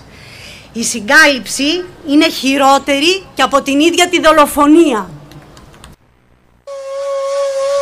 Πες στους δικούς μου ότι θα αργήσω απόψε. Ένα θα γίνω με τις δραγές και τους καπνούς. Το τελευταίο εισιτήριο κόψε. Γι' αυτό το τρένο που θα αγγίξει τους ουρανούς. Τι κάνω φίλε μου σαν πάρω απόψε. Σε δρομολόγια δίχως επιστροφή. Το σεβασμό σου στη μνήμη μας δώσε. Το έγκλημά τους μην αφήσεις να ξεχαστεί. Φεύγω να πάρω τρένο, ίσα που προλαβαίνω. Για μια καλύτερη ζωή σε μια άλλη χώρα Εδώ που ζω και υπάρχω με τα βία σαν ασένω Κι άμα πεθάνω θα μου πουν ήταν κακιά η ώρα. Πάμε κι όπου μας βγάλει, πάμε και ό,τι γίνει. Πια σου λιγάκι μην αργείς και τα εισιτήρια κόψε. Δική μας η επιλογή, δική μας και η ευθύνη. Δεν έχει σημασία για αυτούς εάν χαθούμε απόψε. Σαν είδωσε το γκάσι, τα αύριο μας προστάσει Γλυκό χαράζει ο ουρανός κι όμως δεν ξημερώνει. Ακούω σφύριγμα στις τράγες κάτι μας τρομάζει. Σε λίγα δευτερόλεπτα μάλλον θα μας δυσκώνει Θα έχουμε γίνει και εμείς θέμα σε μια οθόνη. Θα έχουμε γίνει αφορμή για έκτακτο δελτίο Που είναι ο γιος μου που είναι η κόρη μου δεν το σηκώνει. Ταξίδευε με το Intercity 62 Σ' αυτό το τρένο μπήκα, αλλά ποτέ δεν βγήκα. Φρόντισαν κάποιοι να μην φτάσω στον προορισμό μου. Έγινα και εγώ του κράτους τους μια μπρικα Για να τιμούνε κάθε χρόνο δίθεν το χαμό μου. Είπανε φταίει ο ένας, είπανε φταίει ο άλλος Αλλά ποτέ δεν μάθαμε ποιος φταίει πραγματικά. Την πλήρωσε ο μικρός για να μην χρεωθεί ο μεγάλος Και να τη βγάλουν καθαρή πάλι τα αφεντικά. Κήρυξαν μέρες παιδούς, τα πακτικά του έθνους Ψευτικά δάκρυα βάλανε και εκφράσανε οδύνη Οι εκλογές του έσκους πρέπει να είναι δικές τους Δεν έχουν ίχνος ανθρωπιάς καθόλου αυτά τα χτίνει Είναι η στροφή στα τέμπη που το λαό θεργεύει Και το γεμίζει μα δικία, μίσος και οργή. Είναι η στροφή στα τέμπη, φωνή ψυχών που εκπέμπει. Το έγκλημά τους μην αφήσουμε να ξεχαστεί. Πες τους δικούς μου ότι θα αργήσω απόψε. Ένα θα γίνω με τις δραγές και τους καπνούς Το τελευταίο εισιτήριο κόψε. Γι' αυτό το τρένο που θα αγγίξει τους ουρανούς. Τι κάνω φίλε μου σαν πάρω απόψε. Σε δρομολόγια δίχως επιστροφή Το σεβασμό σου στη μνήμη μας δώσε. Το έγκλημά τους μην αφήσεις να ξεχαστεί Πες τους δικούς μου ότι θα αργήσω απόψε. Ένα θα γίνω με τις δραγές και τους καπνούς. Το τελευταίο εισιτήριο κόψε. Για αυτό το τρένο που θα αγγίξει τους ουρανούς Τι κάνω φίλε μου σαν πάρω απόψε. Σε δρομολόγια δίχως επιστροφή Το σεβασμό σου στη μνήμη μας δώσε. Το έγκλημά τους μην αφήσεις να ξεχαστεί Είναι μεγάλο το κακό και το καλό είναι λίγο. Όσο κι αν θέλω δεν μπορώ να του ξεφύγω. Είναι μεγάλο το κακό ζούμε στο έλεος του. Και το μεγάλο αφεντικό είναι υπαλληλός του. Δεν βρίσκει λόγια να μιλήσει η οργή μας. Για αυτούς που βάφουν με το αίμα μας τη γη μας. Μόναχα να βρει το κουράγιο μια νύχτα Να του στείλει στο διάολο και να πει καλή νύχτα.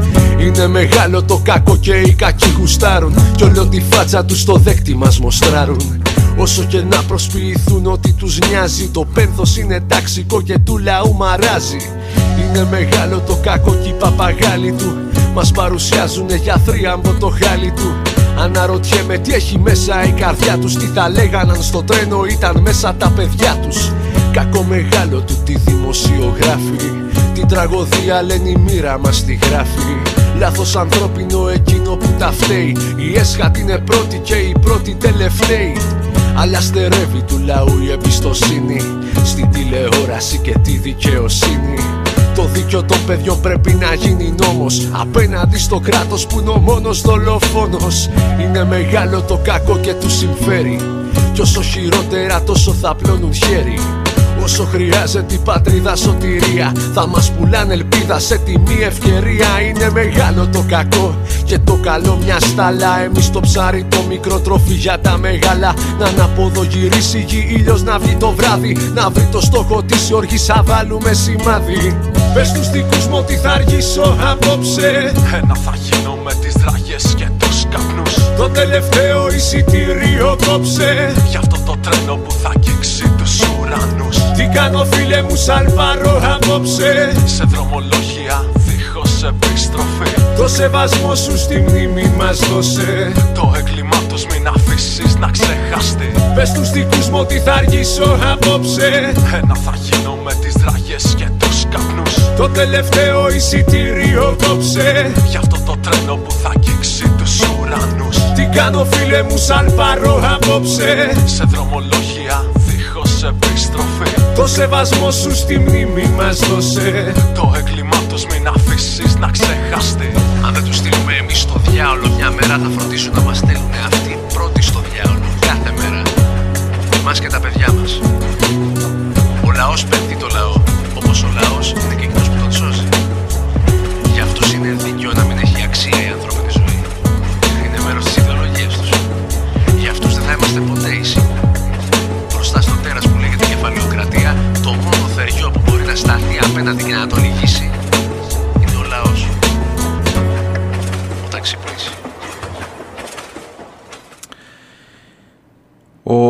Αντώνης που μου ζήτησε να σας ε, μεταδώσω αυτά τα ηχητικά μου γράφει και μία, δύο στιχάκια.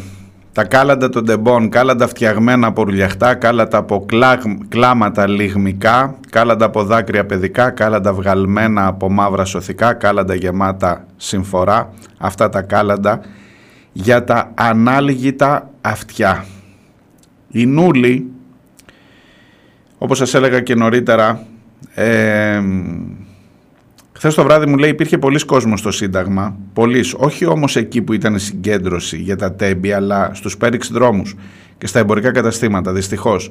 Οι θλιμμένοι και με μάτια να τρέχουν συμμετέχοντες στο πένθος των γονιών, αδελφών, φίλων των 57 θυμάτων των τεμπών ήταν τραγικά λιγότεροι για μια πόλη 5,5 εκατομμυρίων. Τελικά ισχύει περίτρανα για μια ακόμα φορά το καταναλωτές και όχι άνθρωποι. Βλέπετε όλοι αυτοί θα έχουν παιδί, παιδιά να αγκαλιάσουν όταν γυρίσουν στο σπίτι. Ντροπή, θυμός.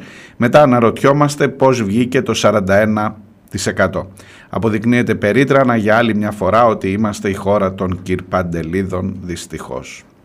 Ο Βλάχος μου γράφει πόση δυστυχία, πόσο θυμός και το χειρότερο η ανυπαρξία αντίδρασης, επίλυσης, δικαιοσύνης. Ο νόμος περί ευθύνης υπουργών ακόμα στο απειρόβλητο. Τα θύματα ζητάνε δικαιοσύνη, πρόκειται περί ύβρις, περί ύβρεως στον θάνατο. Ο Αναστάσης μου στέλνει το νούμερο εκείνο, 24.651. είναι ο αριθμός των ψήφων που πήρε ο Κωνσταντίνος του Αχιλέως Καραμανλή στις Σέρες. Αυτοί που τον ψήφισαν, πώς κοιτάνε τα παιδιά τους, πώς κοιτάνε τον εαυτό τους; Στον καθρέφτη. Πόσος πόνος, λέει ο Βλάχος, δεν υπάρχουν λόγια, ντροπή, ανατριχίλα, ο Αναστάσης και νομίζω ότι δεν έχω εγώ να πω κάτι παραπάνω.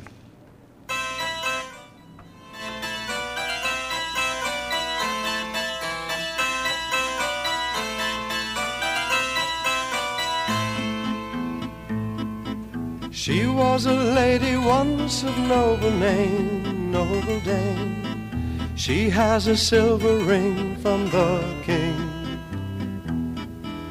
Give her a nickel, take her out to dine, give her wine. Comfort her if she sighs and then cries. Look for her by the fountain on the road, say hello. Don't be afraid to smile and then go. And if you see her talking to herself all alone, leave her alone, her heart is at home.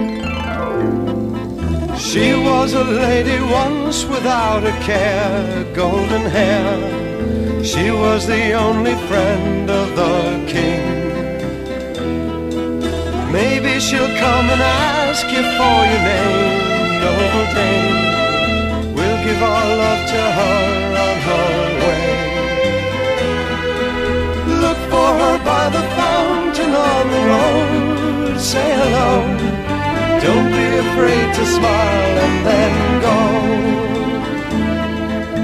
And if you see her talking to herself oh, all alone, leave her alone, her heart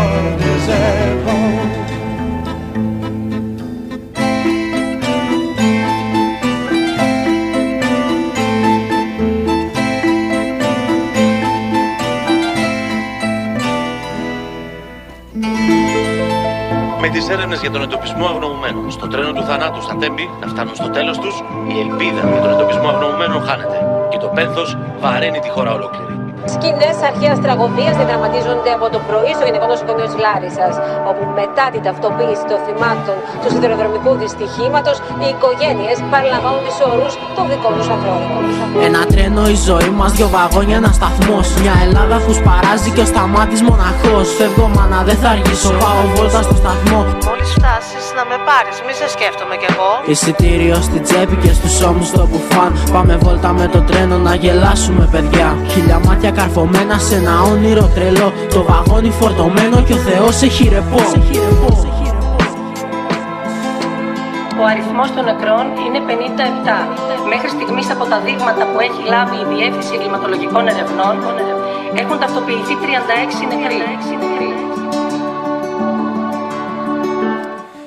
Σας αφήνω με ένα τραγούδι του Μάριου Γαρεφαλάκη, είναι μαθητής από την Κρήτη για το συγκεκριμένο ζήτημα. Θα τα πούμε αύριο ξανά την ίδια ώρα. Γεια. Τέμπη μάνα θα σε πάρω εδώ Ένα μήνυμα που φεύγει παραλήπτης η μαμά Στείλε το μπαμπά να έρθει κάνει κρύο παγωνιά Δεν σε βλέπω μα σε νιώθω και σ' ακούω που με κλαις Μην ανησυχείς μανούλα πάμε όλοι διακοπές Μια φωτιά που σε τρομάζει μα το κρύο σε τρυπά Πόσο θάνατος τριγύρω πόση μαύρη μοναξιά Μεγάλωσες, μεγάλωσες. Και πλέον είσαι μόνος, είσαι μόνος. Μακάρι να είχα μια χρονομηχανή. Σου μιλάει η μαμά. Καλά Χριστούγεννα, καρδιά μου. Πέρασε ακόμα ένας χρόνος. Μακάρι να μπορούσα να σου πω κάτι που δεν σου έχω ξαναπεί. Ευχαριστώ, ευχαριστώ, ευχαριστώ.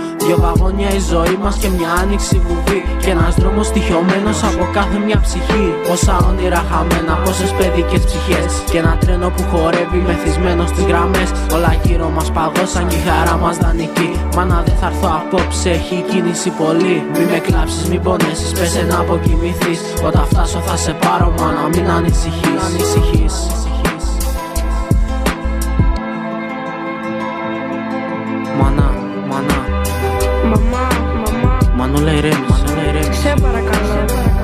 καλά, είμαι καλά.